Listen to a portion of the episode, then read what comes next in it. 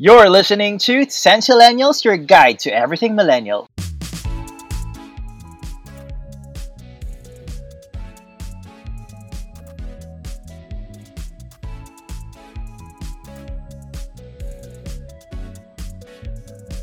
And we're back on another episode. Hi, it's me again, Kara. And this is Jello, your dance master. Today, we have an episode that's related to our generation. I'm sure meron sa atin mga idol talaga siya. But before we get into it, so Jello, we were discussing something about your ano AirPods na nahulog kanina. oh my gosh, yeah. No, it was yesterday. So, I just came from Rockwell. And then, pauwi na ako. So, papasok ako ng elevator ng condo. And then, yung right piece ng AirPod ko, nahulog siya. Kasi alam mo Oh naman, di ba, the first generation and second generation ng AirPods, talagang madalas siyang mahulog. Even when I was sleeping, talagang nahulog siya ganyan. So, nahulog siya. Tapos parang nag-slow-mo. Hindi gumana yung reflexes ko. So, akala ko magsa-stop na siya. Nahulog siya sa may, ano, butas ng elevator. Oh my gosh, grabe. Yeah. And nasa lower ground floor ako, dun sa lobby namin. And then there were like five floors down pa. Kasi until basement five. So sabi ko, sira na to. So, I checked Shopee to check for AirPods. And yeah, naka-add to cart na. And I think it will be my Christmas gift. Pero syempre, devastated ako dun sa nahulog kong AirPods. Kasi it's authentic eh. It was given to me by my parents as a Christmas gift from 2019. Mm-mm. So, masakit. Kasi syempre, mahal pa rin yun. But I didn't buy for it. Pasakit ng konti. Pero siguro kung pera ko talaga yon I would be so devastated. And then, actually nakita nung maintenance eh. Tapos, nireport namin sa security guard. Sabi nila, Sir, yung uh, incident na yan, uh, makukuha pa yan pag may contractor tayo. Though, ang contractor natin kapag may sira lang yung e- elevator, eh wala namang sira yung mga elevator. So parang mga hassle pa ako. So sabi ko, hindi naman ako yung super ine, super galit. Parang sabi ko, okay, sige, sige po, okay lang. Parang ayoko na ma-stress yung sarili ko, di ba? At least pwede naman gumana pa rin naman yung AirPods ko kahit yung left side na lang, di ba? So, ayan. sad. So, nasa Shopee, lahat ng kailangan ninyo. 'Di ba, Kara? Whether it's food, um, for your house, clothes, gadgets, anything, kung ano nasa isip mo, nasa Shopee yan. So, add to cart now Agree. and bili na. Ayun, malapit na 11-11. Agree, agree. And kakatapos lang ng 10-10. Sobrang dami kong binili. Kasi, grabe, not just, ano ah, not just yung mga materials, yung mga gadgets or mga stuff na gusto natin. Also, yung mga beverage, yung mga food, mga edible items, they were all on sale. Tapos, bulk pa. So, syempre, nagpipibili ako ng mga, ano, ng mga essentials ko sa bahay. So, yes, I agree with that, Jello. Nangyari rin sa akin similar instance na ganyan. I know the feeling. Parang titigil lahat ng mundo mo. Alam mo yun, when it comes to Apple gadgets. Oh my gosh. That happened to me. Um, that was two years ago. So I came from my boyfriend's province. Tapos I had to um, arrive in Manila kasi an a day earlier dahil nga I had work. So tapos may event. Eh, I work in events. Kaya I had to go mas maaga sa kanya. So mag-isa ako. Eh alam mo naman pag sa bus, syempre inaantok ka, nakakatulog ka. Tapos pag gising ko, nandun ako sa stop ko eh, kasi, di ba, tinawag na ng conductor. Tapos sabi, sabi niya sa akin, oh ma'am, ka- ikaw na po, nandito na tayo, kabaw na, ganyan. Tapos pagtingin ko sa ano ho, sa ears ko, isa lang yung AirPod ko. So syempre, hindi ako makabababa. Kasi nga, hinahanap ko yung pad. Buti na lang, kamo, yung conductor, nakita niya kaagad. Sabi niya, ma'am, sa'yo po ba to? Sabi niya, sabi ko, oo, kuya, salamat. Oh my gosh. na- well, lucky you, di ba? But akin, still, di It ba? would take me days to wait for the contractor to come here sa condo. Yeah. Pero good good nga na nakita ko rin nga sa Shopee. We have what you call yung mall nila which is yung mga authentic talaga na items which yes, can be they have delivered. official flagship stores, 'di ba? So alam Mm-mm. authentic, alam mong well, speaking of gadgets, syempre may mga warranty yan. So you could return it to them and replace it.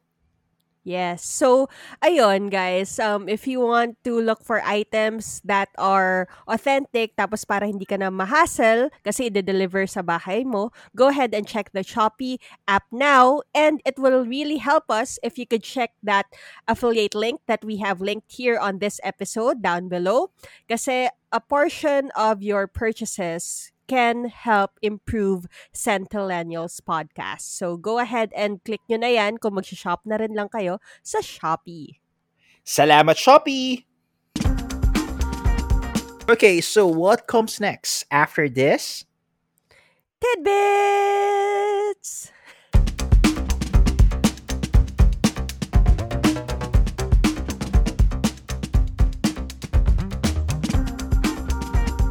So, Halloween season. I have recently come upon this person. Nakikita ko kasi mga Facebook ano niya, videos niya. And it's none other than Bailey Sarian. So Bailey Sarian is one of those YouTubers who loves murder and mystery. So syempre kaya ko nga siya nakilala because I also love tho- those kinds of themes as well. And Bailey Sarian, for us Sarianatics, we are so happy for her because finally Netflix will be absorbing her. They will produce a show on their YouTube channel hosted by Bailey Sarian.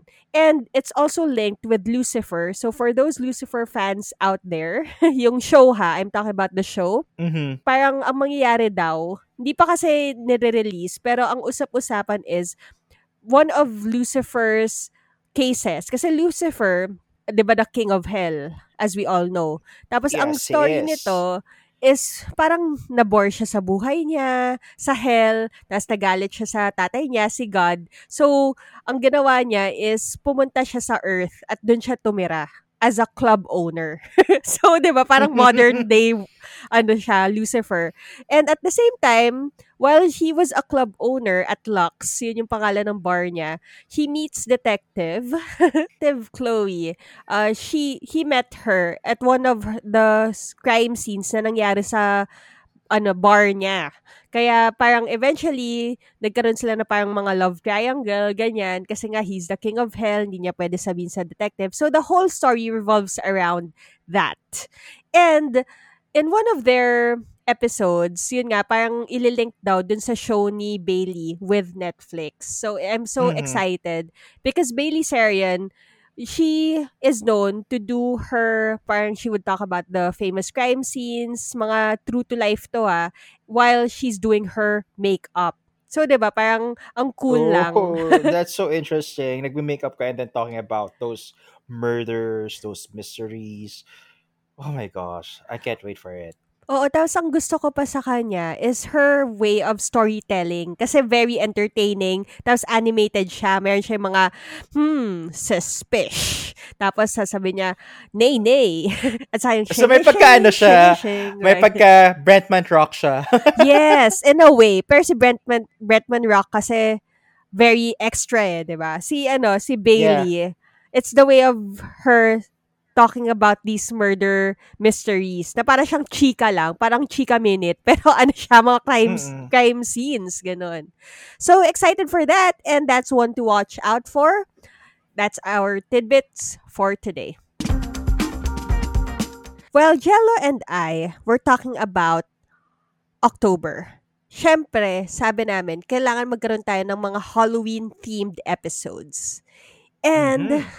Today, we are going to be talking about one of the horrific things that, that happened on pop culture and which is the life of Britney Spears. So, who doesn't know who, who Britney Spears is? Kahit ba sabihin mong zillennial ka, boomer ka, from any generation ka, I'm sure you have heard of who Britney Spears is. And Mhm. Yes, that's true. baka sabihin nila bakit naman si Britney Spears ang napag-usapan eh Halloween, 'di ba? Anong link ng pagiging pop icon niya dito?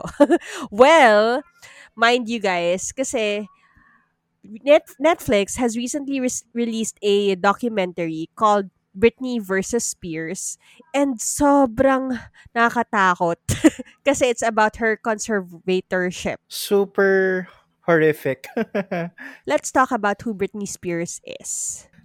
so who is Britney Spears? So Britney Spears started her career sa Mickey Mouse Club together with with her ex-boyfriend na si Justin Timberlake. So that was during the late 80s or early 90s. So similar siya sa Ang TV. If you know Ang TV, of course, everybody. Nye, es, es Musky. Yours Muse. o, diba? So, Mga yun. batang 90s talaga. Oo, 4.30 na ang TV na. So, yeah. So, medyo similar ang ang TV at saka Mickey Mouse Club. Pero ito kasi, Mickey Mouse Club is, yun nga, may mga mascot compared sa ang TV na mga teenagers and kids lang na nagpapatawa, comedy siya.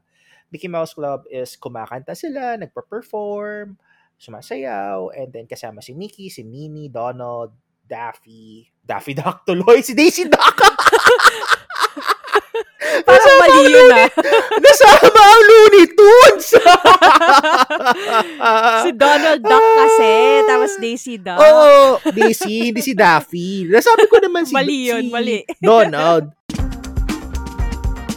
Britney went solo after she left Mickey Mouse Club. So, I think her first single was Sometimes. Ayun. Basta one of her first. And then, Oops, I... Di- no, not, it's not Oops, I Did It Again. Uh, Baby One More Time. Sum- sumunod. 'di ba? And then, Oops, I Did It Again. And... Um, From the bottom of my broken heart. Oo, yan. Mhm. Diba? And doon, actually, early 2000s, doon na siya tinag na Princess of Pop. So, kung si Madonna, Queen of Pop, Britney is the Princess of Pop. Kasi, grabe naman eh, when Britney releases her latest single, talagang magna-number one sa mga charts, di ba? And Mm-mm. it's so annoying lang because there's this certain masyado akong affected. There's this certain artist that Princess of Pop, Britney Spears, and Pop Princess, Rihanna. Parang, ha? Eh, di ba, pag sinabi mong Princess of Pop or Pop Princess, isa lang naman ibig sabihin nun, di ba? So, ba, so mag-share si Rihanna at saka si Britney Spears ng title. And then, si Madonna, naging nobody kasi ang Queen of Pop si ano, si Janet Jackson. Ewan ko ba kay Lizzo? Kaya Lizzo, please lang, kaya ka nababash eh. Stop it na. Stop na. No, I, li- I, I like your songs naman, Lizzo. Ah. I like Juice. Pero, stop it na. Enough na, Lizzo. Um, the, less talk, less mistakes, di ba? Or just be a better person na lang whenever you tweet something or whenever you speak. I get naman that uh, Lizzo, siguro kaya niya sinabing si Janet Jackson because she wants to be like inclusive. 'Di ba ngayon we're all about black uh, pride, we're all about parang um inclu- inclusive sa lahat ng races and cultures. Pero um ako kasi I don't agree that Janet Jackson, although she's a good performer as well ha, parang Mhm. should take the title just because we're all about inclusivity right now. Alam mo 'yon? Parang for me kasi Madonna is Madonna and the queen of pop Yes. for a reason. Yes. And she Mhm. deserves it naman kasi talaga. At yung nanay ko, sobrang Madonna fan yan. Grabe. As in. Tapos with Britney naman, parang kaya siya ginawang parang princess of pop or that's why she earned that title as well. Kasi naman, kita mo rin naman sa mga performances niya, right? Like, walang makakagawa ng same thing as she does or yung influence niya on people sumayaw. and especially And her music videos. Oh my Mm-mm. gosh. kumanta, right? And she's so hot, I must say. And she can even act, by the way. Yes. There was, yung road trip with the OSC of oo, yung Girl. Crossroads. Ah, okay, Cross Crossroads. Di Ano road road trip? Crossroads. Ah, basta yun yun. Yung may road. ano ba? Crossroads. Crossroads pala. Okay. Oo, yung pangalan ng movie niya. Road trip, parang Uh-huh. Euro trip, parang hindi mali yun. Iba na namang movie yun. Sila Yeah, Michelle Trachtenberg yun. Oo. Hindi ako naging fan ni Britney na, well, I am a fan, pero hindi ako sobrang huge fan niya. Mas fan kasi ako that time ni Christina Aguilera, which was her kasabayan, di ba? Kasama rin niya sa Mickey Mouse Club. O ano na naman ang sasabihin ni, ano, ni Lizzo kay Christina Aguilera? Duchess of Pop? Or Empress of Pop? Pero tama siya kay ano ah, Aretha Franklin, Queen of Soul. Oo naman. Ayan. Kasi nga, Redu- redundant kaya- lang talaga yung Princess of Pop at saka pra- Pop Princess. yun lang. Kaya nga parang kung si Aretha Franklin, nirespeto niya with the title that she has earned, sana respetuhin na lang niya rin yung title talaga ni Britney Spears and ni Madonna. Yeah. So, yun nga, Kara. Balik tayo kay Britney. Going back, she's really lucky eh. She, she's a star, but she really cries, cry, cry, cry, cries in her lonely heart. Totoo nga eh, di ba? Nung, nung napanood ko yung Britney versus Spears, parang, nag, ah, ano eh, nagpe-play yung Lucky ni Britney sa mind ko na parang, gosh, ganito ba kalala when she was mentally not okay and physically as well, 'di ba? Kasi when I was watching it, ilang beses din pala siya na hospital, tapos marami siyang court cases, the custody, her divorce, 'di ba? Yeah, with this one, when the MTV of Lucky was first released, or the song itself was first released, I, kasi siguro me, um, I'm the type of person who looks so much into songs. Kasi, Mhm. yun nga, course ko, 'di ba So, parang, nung nakita ko yun, it was released, we were in high school nun, 'di ba Parang sabi ko, shucks. Oy, baka ikaw lang high Parang school. Hoy, grade 3 ako noon. Naalala ko yun, no? Grade 3 ka ba? Grabe yung grade 3 ah. Grabe yung, grabe Grade yung, 3 ako 3. That was Grade school 1999. nun? Grade school ako noon. Ah, That was edi grade 1999. school. And Eh di ako din, ano ba, tingin mo, grabe yung tanda, ganon. Oo, eh di, mga one year lang. So yeah, grade school pala ako noon. Oo. Oo, tama. Kasi yun yung time na nagkaroon na kami ng practical exam. Tapos yung kanta ni Christina Aguilera yung ginawa namin. Which was Common Over. Anyway, yeah, Oh, grade love school pala. Mm-mm. So, going back, when it was first released, parang sabi ko, parang masyado ng totoo to sa buhay niya. Alam mo yun? Kahit na we didn't know yung um, what conservatorship was, we didn't know what she was going through, hindi pa siya lumalabas as Britney the bald head uh, pop icon kasi that was Mm. before that pa, di ba? Pero nag-release na siya nung ganong kanta. Tapos it was so emotional. Tapos parang meron merong deeper meaning. Parang ganun yung inisip ko nung una. And I was right. so, na-dissect mo siya ng Oo. tamang-tama. Oo. Parang, syempre, hindi pa ganun ka-detailed. But I knew that it was something na medyo totoo dun sa buhay niya. And Oo. years later, big, biglang, she was the talk of the town. Well, she was, she has always been the talk of the town. Pero, yung 2007 Britney, yung nag-shave siya ng head niya, 'di ba? As in Uh-huh. completely bald. She lost her endorsement on Pepsi because of that, 'di ba? Mhm. Kasi she was the Pepsi girl. As in ang laki ng contract niya with Pepsi. Tapos Yeah. when she did With that, Beyonce and Pink, right? yeah, and Spice Kasama Girls. pa si Enrique Enrique Iglesias yung parang kumakanta sila sa Coliseum. Ano to? Uh, We Will Rock You. grabe, na, na, nawalan siya ng madaming endorsements, not just Pepsi. And people were really scared and worried for her. Ito yung isang Like, tao what na, was she doing, right? what was going on? More of like, Yeah. what was going on with her life? Why is this person who seems to have it all biglang ganon, 'di ba? So everybody was speculating pero we weren't given answers that time. Hanggang sa nawala nga siya bigla, 'di ba? As in parang medyo nag-lie low siya. ng a few months and then she releases a new album yung Toxic nga yung mga yung sunod-sunod 'di ba yung Womanizer Mhm. Circus Blackout, Tapos- circus, Mm-mm. yeah. yan so parang people were like ah okay okay pala siya eh right parang ah okay it's just a Mhm. normal day in Hollywood it's a normal thing uh, in the life of a celebrity so ganun lang but now we have the Netflix documentary created by journalist Jenny Elisco and filmmaker Erin Lee Carr, which revolves around the investigation of her life, which is yung conservatorship nga.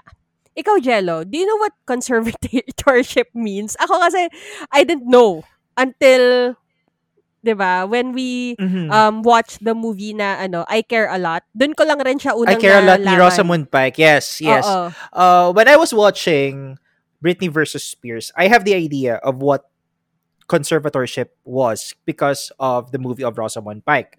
Mm-mm. Yung ano to, I care a lot. Na parang if you're mentally not okay or mentally incapacitated and you can function well, na you would have a guardian. And doon, ang naging guardian ni Britney is yung father niya, si Jamie Spears, di ba? Mm-mm. And I was like disturbed na parang nilagay dun sa case na may dementia si Britney. To think that time, that was like 2008, di ba? When she had this uh, conservatorship na so she was on her late 20s na, ha? Bakit naman dementia, di ba? Pwede naman sabihin ng father na she's not stable. That's it. Bakit dementia, di ba? And then bakit naniwala ang court sa father ni Britney, di ba? Let's dissect first the term conservatorship. So, according to yung ano, yung documentary nga and also here, we, i-ano natin, i-translate natin in words that we would all understand kasi medyo ano siya, eh, nasa law na ano term, terminology. So, it's basically you giving your whole rights to a guardian. Ganon. As in simple terms, para siyang ganon. You will lose your rights to basic uh, things kasi Yeah, like Hindi mo even kaya. decision making. Yeah. mm, it's similar, I believe, to power of attor- attorney here in the Philippines. 'di ba? Parang you Mhm. have a legal guardian na siya yung magde-decide. But ang difference lang ng conservatorship, please don't quote me on this mga law grads or mga law students ha. I'm not a professional law student or something like that. I'm just explaining it in a way that I would understand or that I understand. So, um, parang ang difference lang niya, ang power of attorney kasi is that in the event na hindi mo nga maiintindihan yung mga legal things, like kunyari, on your properties, yung mga, ano mo, money related, finances mo, hindi mo na maintindihan kasi nga, you have an underlying sickness, pwedeng siya yung mag-sign for you on behalf of. Yun yung ibig sabihin ng power of attorney. Pero ang conservatorship is more, ano siya, more deep siya. Kasi you will give the person the, The right consent. to, ano, to parang, To decide kunyari, for you. Oo, to decide for you. So, mas And malala. hindi siya yung, hindi lang siya, kahit hindi abogado eh. Kahit ordinary citizen, pwede siyang maging guardian mo. Ito yung actual na definition. so, it means that your legal status to which a court appoints a person to manage an incapacitated or incompetent individuals or minors financial affairs. So, usually, this is given to yung mga elders natin kasi sila yung usually na medyo nag-uulyanin na, nag-demensya oo. nga, ganyan. So, usually ganon, di ba? Pero, malala din sa I Care A Lot, ha? di ba? That movie was really wasak din. di ba? Parang, kasi nga, you have yung bida niya was Rosamund Pike, who is also the girl in Gone Girl. Di ba? Para siyang nag, ano, nag-level up with the same kind of Mm. problematic ways na parang ikaw maiinis ka sa kanya na parang, oh my gosh, let the the law take her already. Parang sana makulong na siya, sana, 'di ba? Y- yung Parang, Parang- ano eh, no, nagiging cash cow yung ano, yung tao at saka parang ginagawang cash cow ng mga guardians yung like yon yung elderly dun sa I Care a Lot, 'di ba? Kasi nga super yaman. And then si Britney din, 'di ba? Super yaman. Mm. Kaya Yeah. maganda maganda yung movie na yon kasi 'di ba ikaw din 'di ba? Um yung conservatorship, I believe at sa power of attorney, ginawa yan sa law dahil nga paano yung mga taong wala ng kapasidad, right? So it was supposed to be a positive impact on in society. But Mhm. That movie, dahil nga pinakita that that can happen, and now we see a real life person in Britney Spears actually going through with it.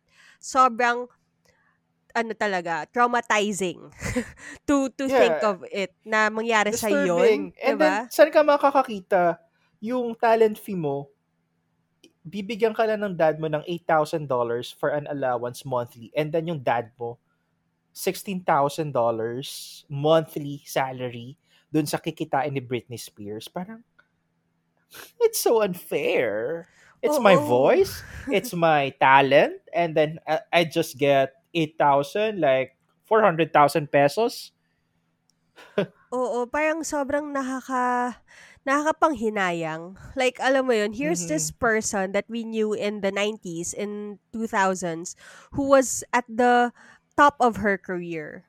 Tapos, knowing Mhm. that she's undergoing something like this, nakakatakot. And her conservatorship kasi started on February 1st, 2008 pa. 2008. So, that was like start ng college natin, 'di ba? Or Mhm. you were already in college noon, o 'di ba? Mhm. Or- Yeah. I was Hindi, in pero- college at that time. Yeah. Yun. So, parang ano, ang- and tapos ang hit na series was yung How I Met Your Mother, which I watched rin, na, natapos ko yun. Mhm. She was there, yeah. She was there, tapos parang ano, for you, for her to be able to do and deliver her lines, kasi hindi rin naman madali mag-act, parang she was okay. So, Yeah. you would Even think na, her concerts, her music videos na nandun na siya sa under conservatorship, parang hindi natin alam. Like everybody in this world didn't know that she was there already. In that oo. um limbo, I should say. Yeah, parang nung time na yon, yeah, we've heard that she has she had mga mental health bouts like she would go in and out of rehab, 'di ba? Um may Mhm. mga may mga months na ganun, pero you never saw her like completely drop her Struggling, yeah. responsibilities in the Mhm. In the showbiz um arena, right? Kasi nga yun yung sa How I Met Your Mother, nakapag-guest pa siya doon.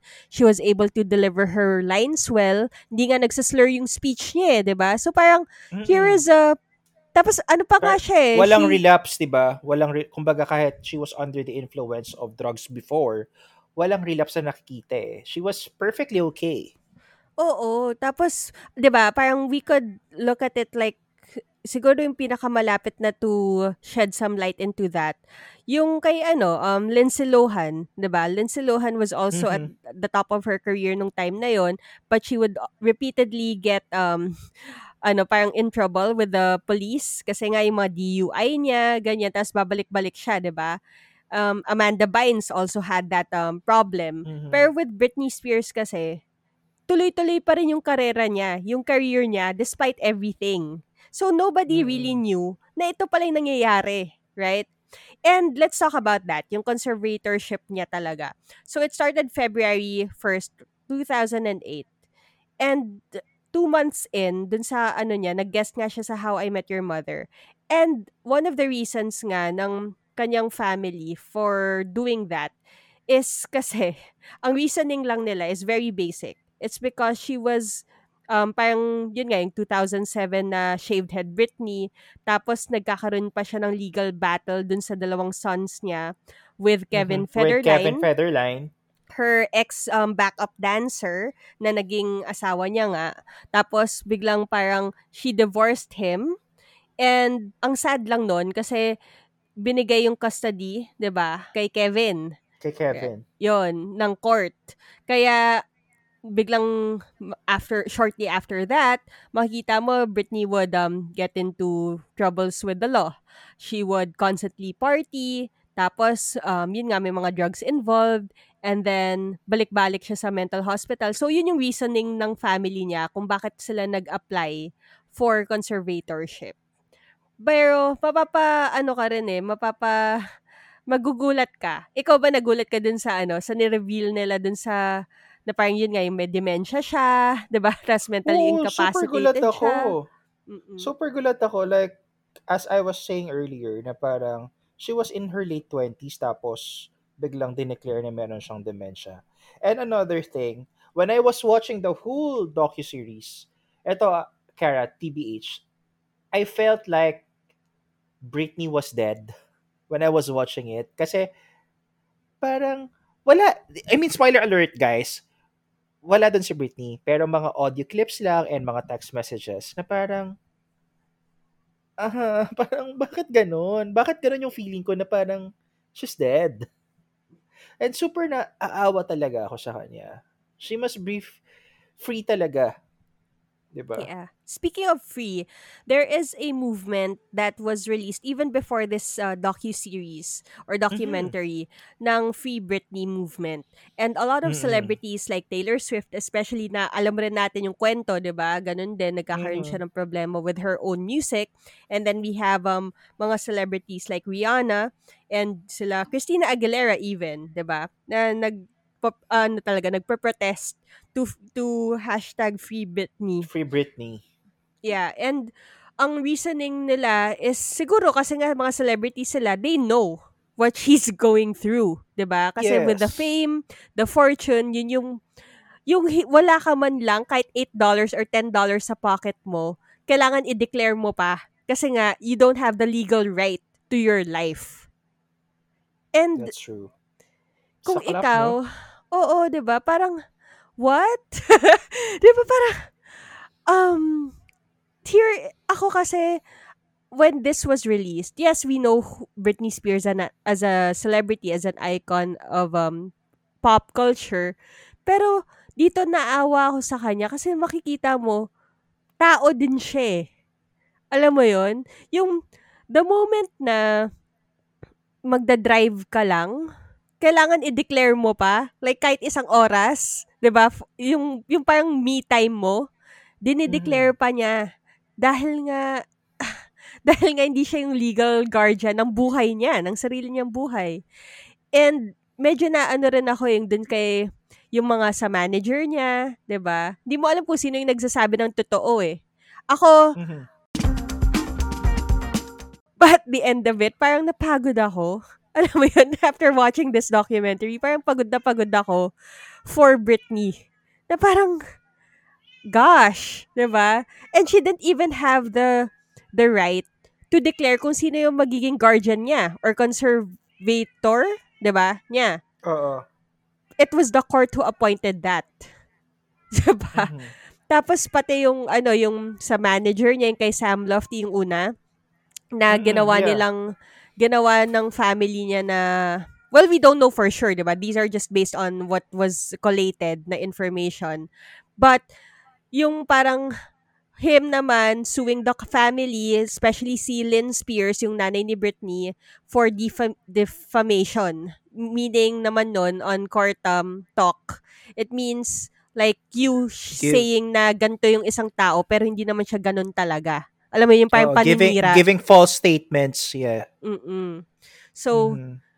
'di ba, parang sobrang gulo. Like, I'm like, kung ako rin, kung ako yung nangyayari to sa buhay ko, ako si Britney Spears, no wonder, 'di ba? No wonder na parang I would go in and out of of um, the mental um, institutions, trying to regain some sense of control in my life. And ako rin siguro, parang mapapa, ano rin ako, shave ng head ko. Kasi yun na lang yung control mo eh, 'di ba? Yun, yun na lang yung Yeah, control mo sa buhay mo eh. Actually, it's very horrifying talaga. So talaga, this episode, talagang pang Halloween talaga, Diba? Kara. Oo. Grabe. Grabe. And ito, can I just say, can we just go local? But before that, let me just say this. The views and opinions expressed by the host do not necessarily state or reflect those of the Centennials podcast. Okay, so we're going local. Pero, di ba, dito nga sa Pilipinas, it's, I think it's only power of attorney, right? Walang conservatorship atang law dito. Pero if we're going local, maybe an example would be Sarah Geronimo. Kasi, 'di ba, since she started her career, kasama niya mom niya. And, 'di ba, ang nagba-budget ng money ni Sarah is mom niya. Like, wala siyang money. Allowance-based nga lang siya eh. And Sarah naman, she helped her family. She gave businesses. Like, may resto sila, di ba? She gave businesses to her dad and to her mom. And then, now that Sarah was like madly in love with Matteo Guidicelli, and they got engaged, kontra yung nanay niya, di ba? Si Mommy Divine, na parang ayaw niyang magpakasal si Sarah. Kasi, oo nga naman, di ba? Once you get married, of course, your priority is your husband and your future kids, your family, right?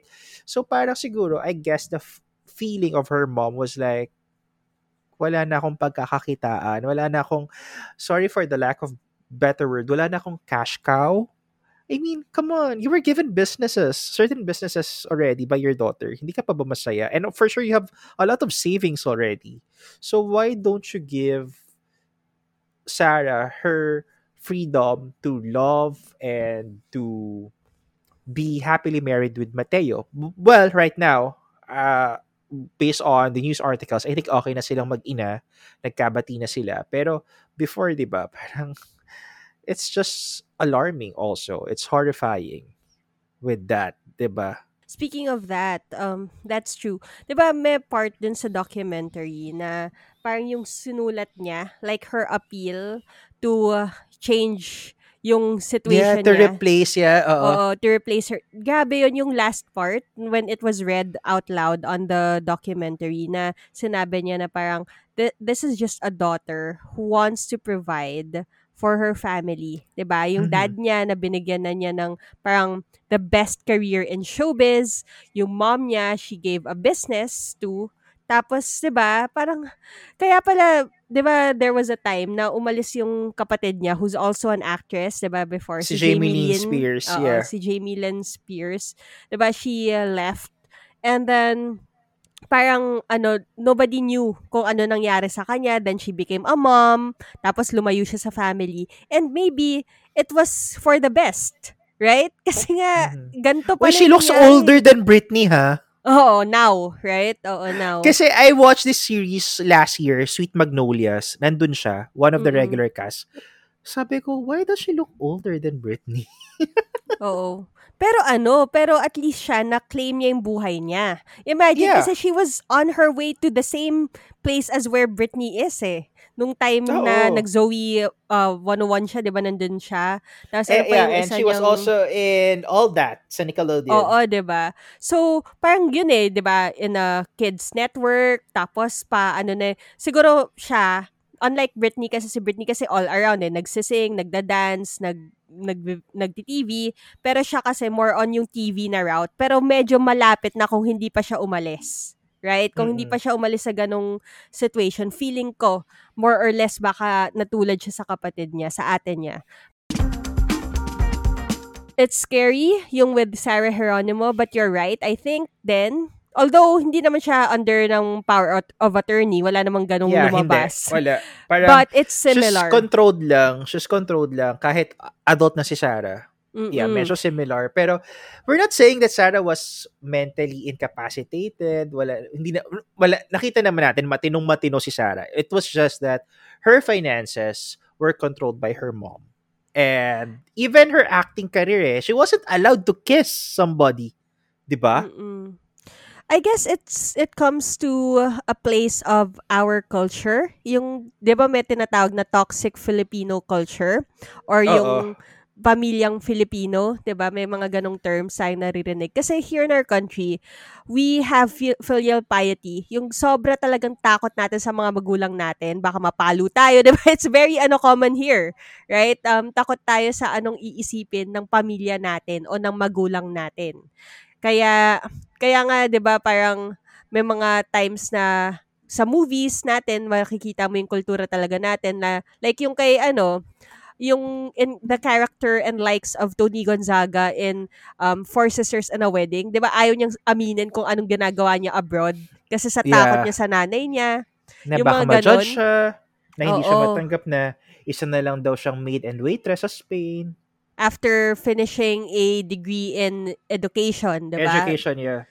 Yun. So, yung mga ganyan. Another example, aside from Sarah Geronimo, na lately ko lang rin nalaman. And medyo na-guilty ako dito kasi dati parang ginajudge ko din siya in a way.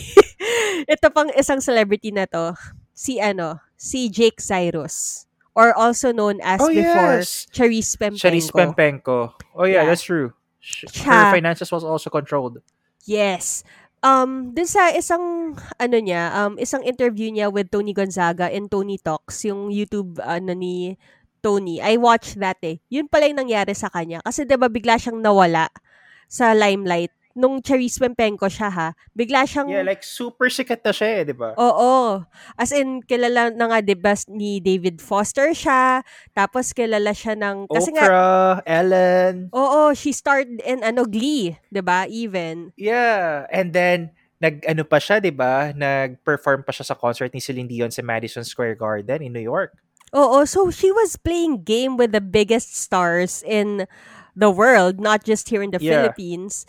So, parang ano, for her to biglang disappear, tapos makikita mo yung away nila ng nanay niya. Di ba yun yung binabalita na um, lumayas daw si Charisse, or yung mga ganyan. So, nobody really knew. Pero, eventually, she comes out, di ba? After a few years, biglang she comes out as Jake, Jake Zyrus nga.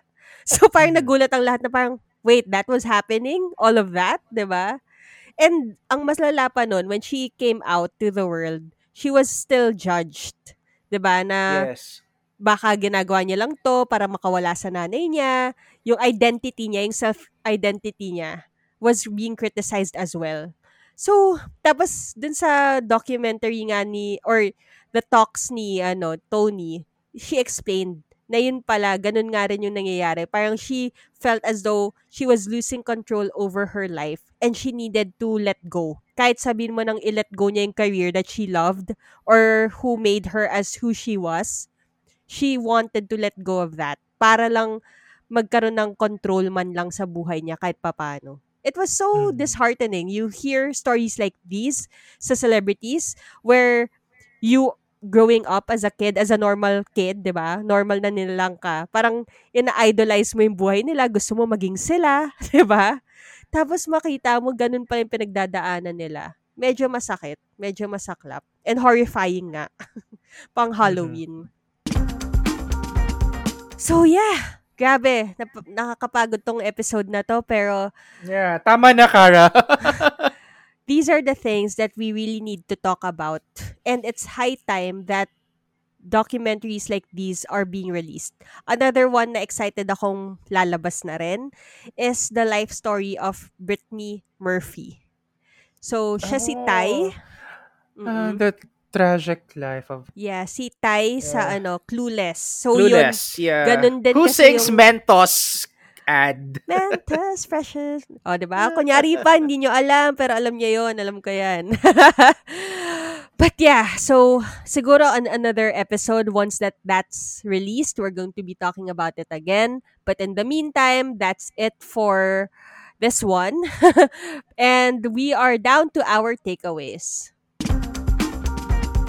Don't make your son or daughter be a be your cash cow. I mean, sige, be grateful if your offspring is helping you out. But then, wag mo namang hinga ng hinga ng hingan. Well, yun nga eh, sa ating culture kasi, parang us children, we're obliged to help our family. But with me personally, I don't think that's fair. Kasi once you graduated or once you start working, you're building your own life. So, hindi sa pagiging selfish, but you have to um save for yourself, save for your goals, your aspirations, kung anong gusto mong gawin, 'di ba? I mean, not illegally, 'di ba? I mean, why would you do something like drugs and other stuff, right? Just as a parent, just be supportive on your son or daughter. Never give them a toxic life. Never pressure them. Similar to Jello, mine is simply put, if you are a parent it doesn't give you the right to control your kid's life.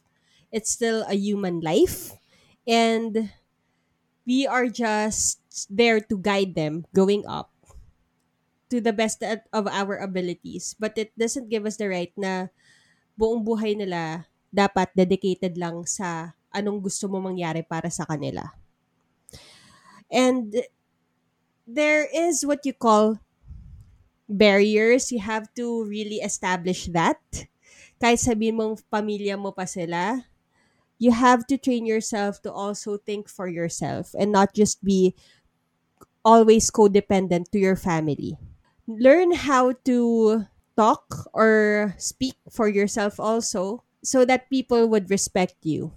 And for those celebrities, this episode has given an extreme light on what can happen or the possibilities of what is happening in regards to fame and fortune.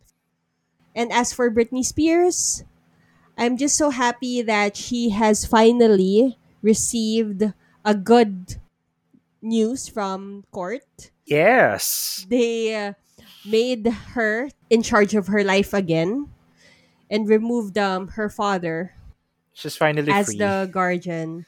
So I'm happy for her, and I'm sure the rest of us are are, are as well.